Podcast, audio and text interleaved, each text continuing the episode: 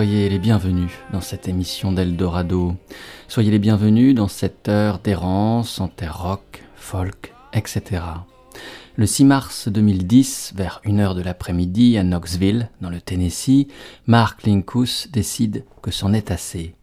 Il a 47 ans et sa vie est sur le point de s'achever.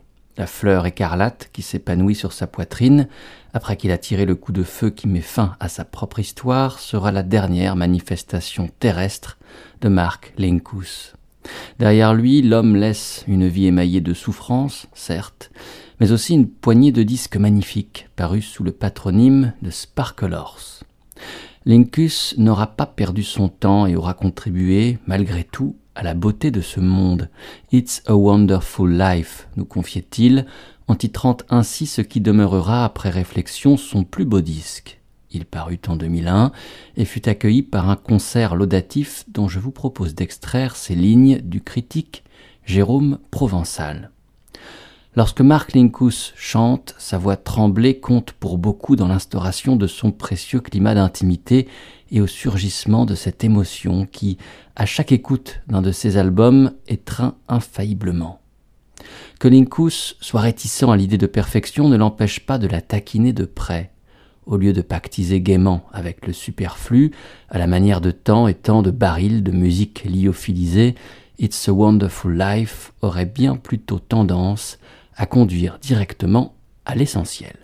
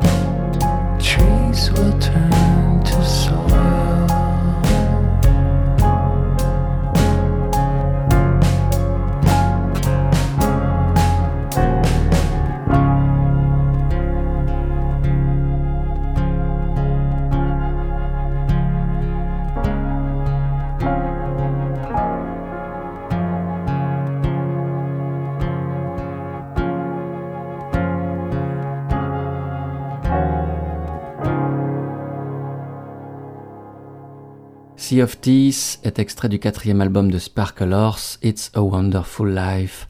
C'est pour le groupe le disque de la consécration. PJ Harvey et Tom Waits y participent et d'une reconnaissance publique qui emboîte naturellement le pas à la reconnaissance critique qui accompagna Sparkle Horse dès la parution de son premier disque en 1995.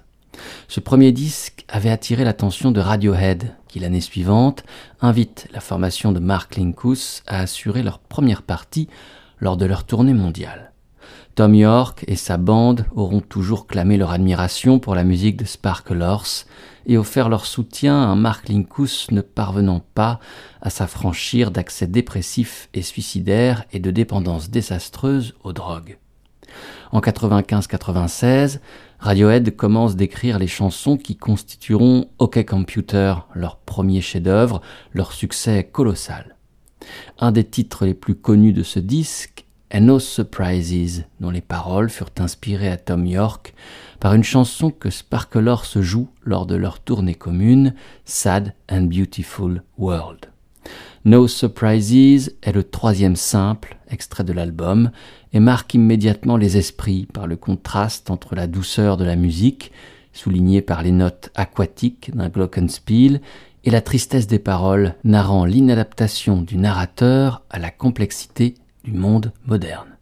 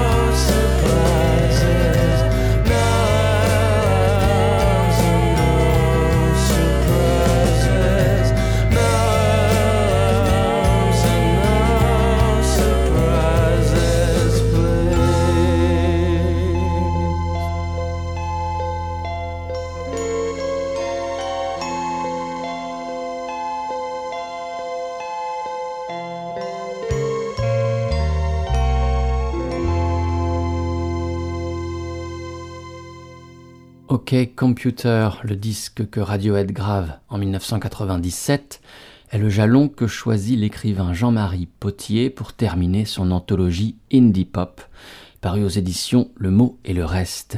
Cent albums sont décrits par Potier pour rendre compte de deux décennies d'un genre, le rock et la pop indépendante britannique, qui marqua la fin du XXe siècle. La dernière des cent notules est donc consacrée à OK Computer et la voici presque in extenso.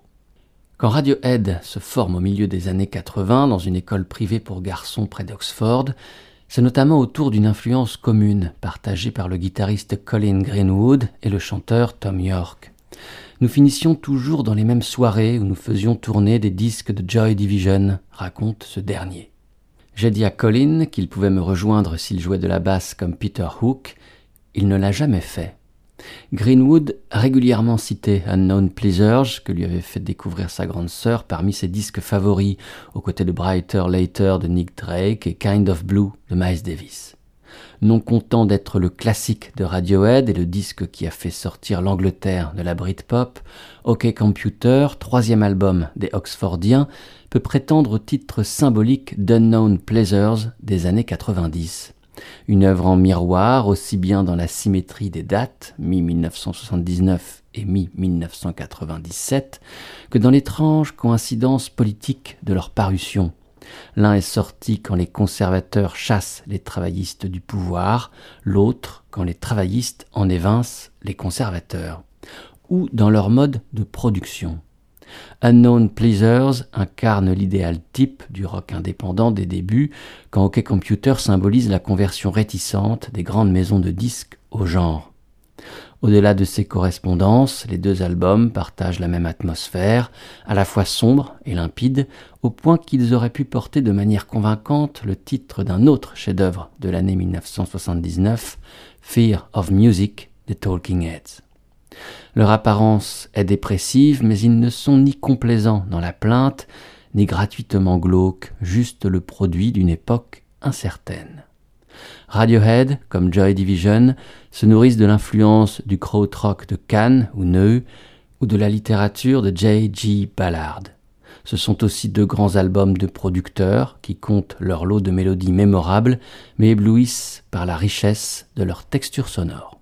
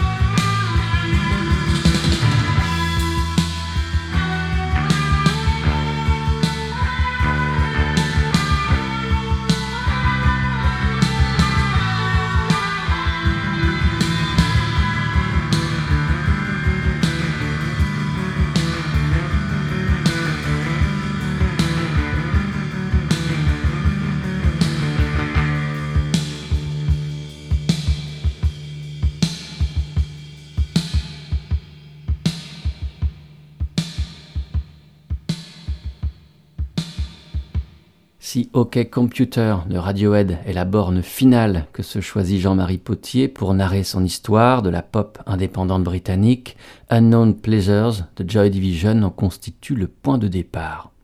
Et l'auteur de déceler dans les deux œuvres des chemins secrets, des liens magiques, des correspondances historiques et esthétiques. Voici un extrait de la notice que Potier dédie au chef-d'œuvre Unknown Pleasures. Unknown Pleasures de Joy Division est devenu un classique post-punk. Pourquoi?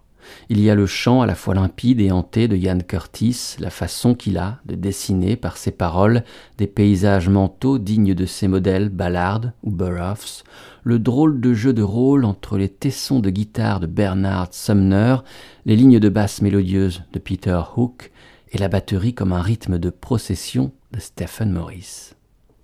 La production donne envie de ressusciter le surnom si galvaudé de cinquième membre pour Martin Hannett, producteur du Spiral Scratch des Buzzcocks, mais deux albums seulement à son actif.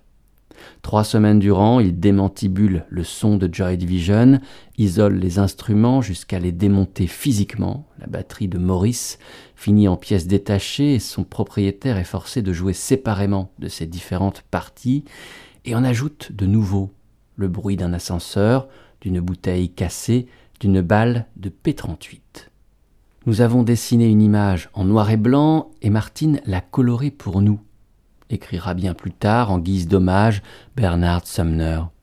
Le graphiste Peter Saville a ensuite coloré à l'encre noire l'image sur fond blanc qu'avait choisi le groupe en guise de pochette, représentant 100 vibrations consécutives de premiers pulsars radio. À l'intérieur, dans un noir et blanc charbonneux, une main ouvre une porte semblant répliquer les premiers mots du disque I've been waiting for a guide to come and take me by the hand. J'ai attendu qu'un guide vienne et me prenne par la main. Les deux uniques albums de Joy Division jouent un rôle important dans le livre Indie Pop de Jean-Marie Potier, car bon nombre de disques chroniqués dans l'ouvrage portent le sceau de leur influence. Unknown Pleasures, le disque noir, et Closer, le disque blanc, constituent la matrice d'un tas de disques créés sous les cieux gris de l'Angleterre prolétaire des années 80. Ainsi du disque From the Lion's Mouth du groupe The Sound.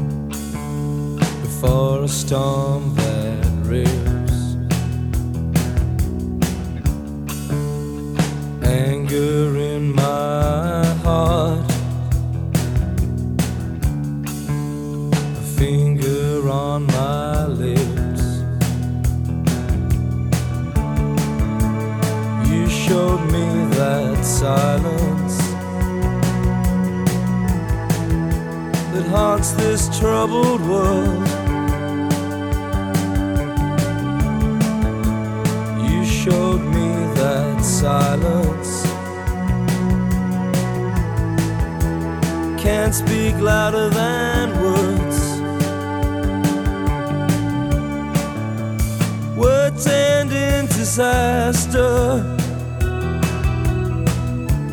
on the rocks in pieces. I know something lives on there. but I can't say what it is.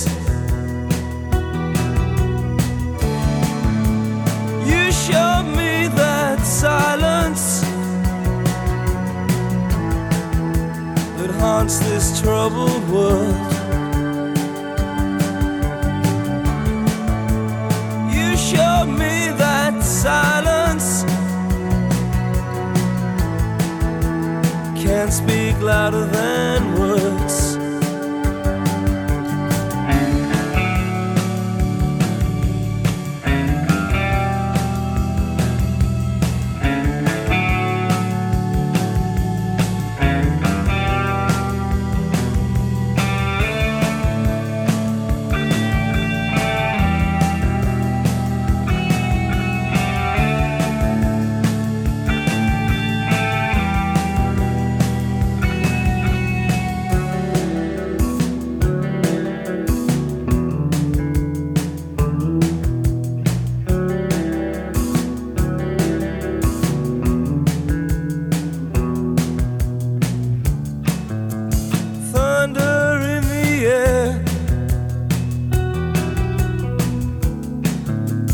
for a storm.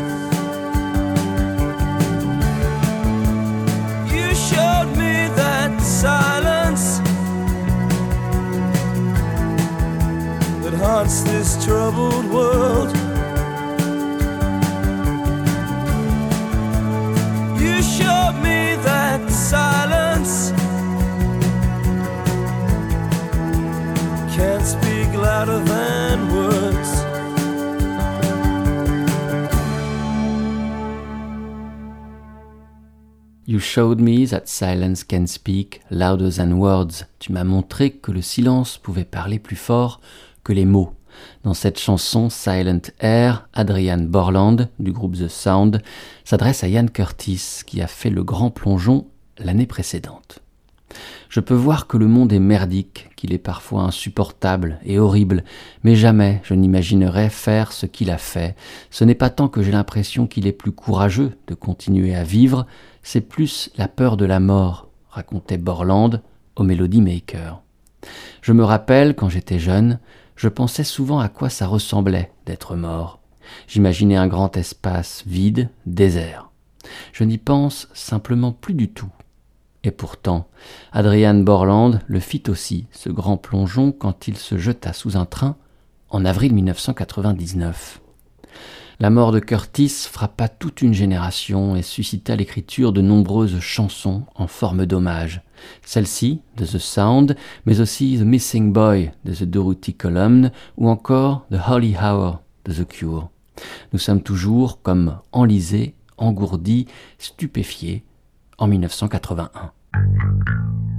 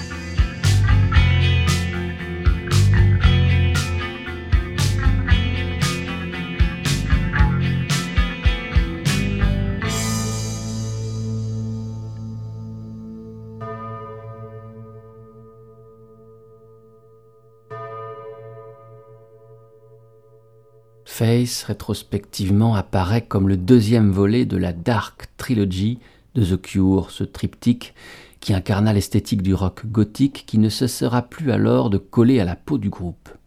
Il y a la pochette, tout d'abord, grise, floue, elle représente l'abbaye de Bolton, sise dans le nord de l'Angleterre.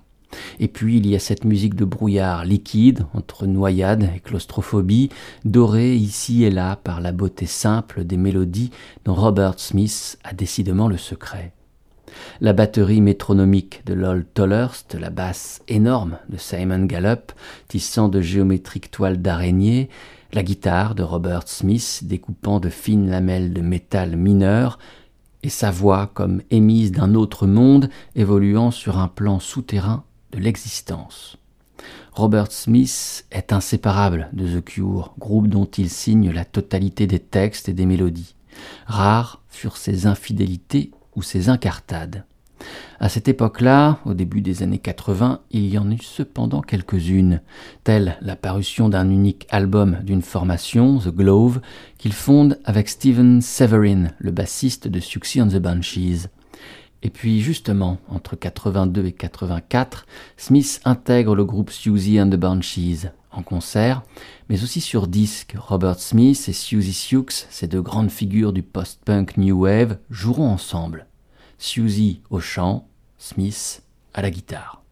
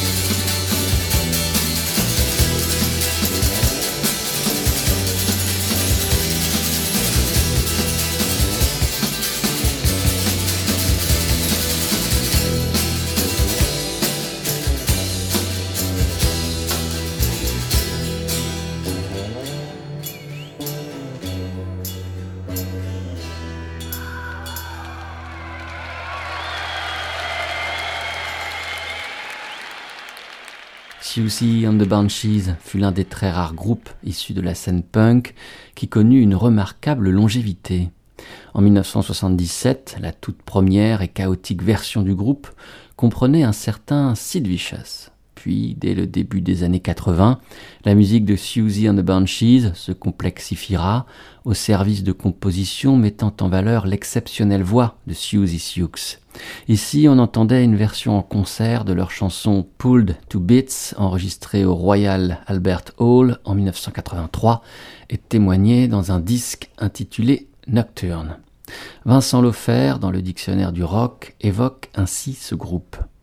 Plus encore que The Cure, Susie and the Banshees ont longtemps été considérés comme les inventeurs du rock gothique et du style dit corbeau caractérisant les amateurs de musique ténébreuse, surnommés ainsi pour leur mise et leur mine résolument sombres. Le groupe s'en est toujours défendu avec véhémence, comme en 1986 dans Les Inrecuptibles. La plupart des groupes que nous sommes censés avoir influencés ont vu en nous un côté sombre qui était en fait de la tension, pas une pause lugubre. Et les deux reprises que font le groupe dans ce même album live, Nocturne, attestent que Suzy et sa musique se situent bien au-delà des modes et rayonnent large. Deux reprises, donc, des Beatles. Helter Skelter, tout d'abord, et Dear Prudence, ensuite.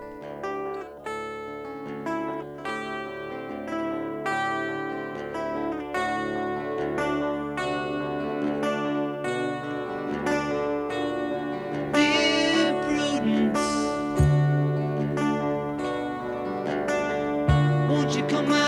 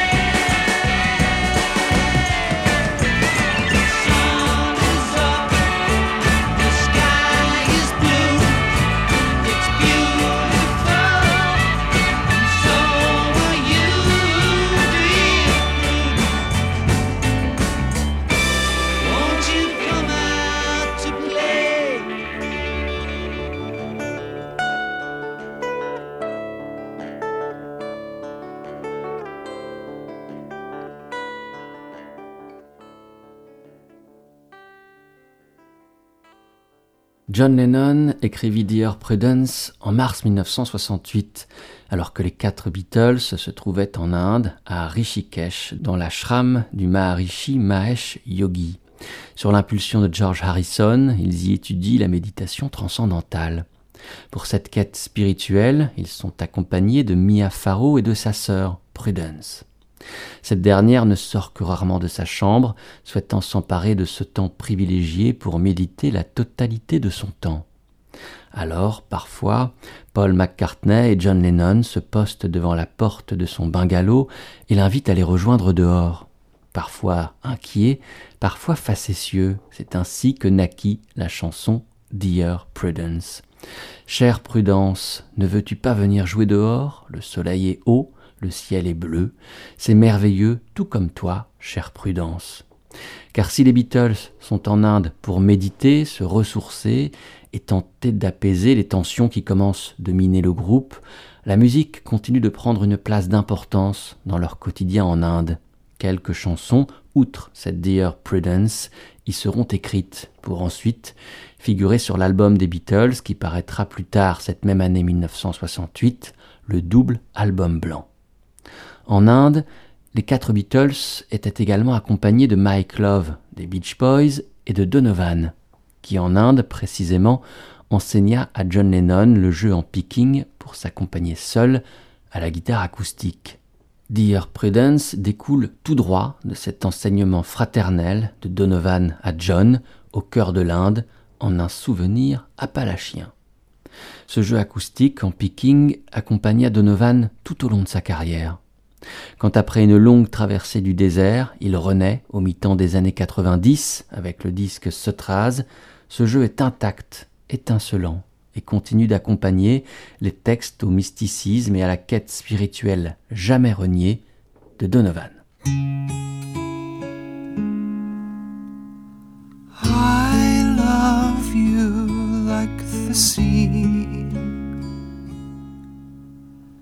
I love you like the sea. Everlasting sea, everlasting sea, everlasting sea, everlasting sea. I love you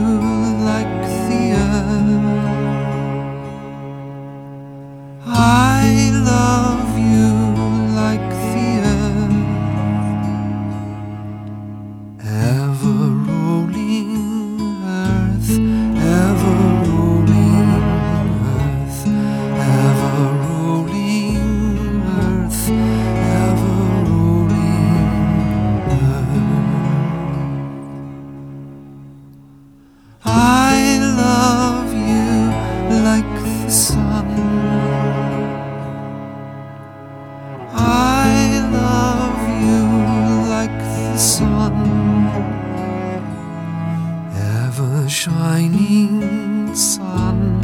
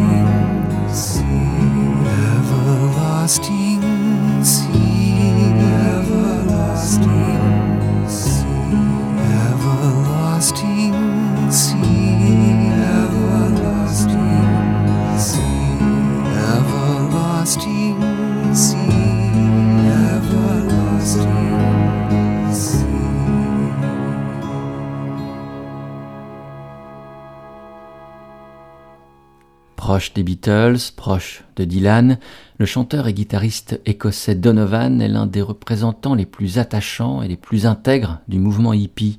Quand à la fin des années 60, la musique populaire se mêlait joyeusement au mouvement antimilitariste, à la contre-culture et aux quêtes spirituelles. Un de ses plus beaux disques est tardif. En 1996 paraît Sutras, dépouillé, inspiré, quintessent de l'art singulier de Donovan. Everlasting Sea en est extrait, une voix, une guitare et un violoncelle. Le tout arrangé et produit par Rick Rubin, l'homme qui sut au même moment orchestrer le grand retour d'un autre grand oublié, Johnny Cash. Sur ce disque de Donovan, Sutras, Robin convoque à la fois de grands noms de l'âge d'or du folk rock, tels le contrebassiste de Pentangle Danny Thompson, comme de jeunes musiciens d'importance. Ainsi, auprès de Donovan retrouve-t-on Josh Haddon, qui vient de faire paraître, au moment de l'enregistrement du disque Sutras, le premier album de son groupe, Spain. Et c'est avec un extrait de ce premier disque de Spain, intitulé The Blue Moods of Spain, que cette errance en terre rock, folk, etc. prendra fin, que cette émission d'Eldorado s'achèvera. Merci d'avoir été à l'écoute, merci peut-être de votre fidélité. Pour réécouter cette émission ainsi que toutes les autres, pour retrouver les références exactes de la poignée de morceaux programmés durant cette heure, je vous invite à vous rendre sur le site de l'émission www.radio-eldorado.fr. Portez-vous bien, à la prochaine. Ciao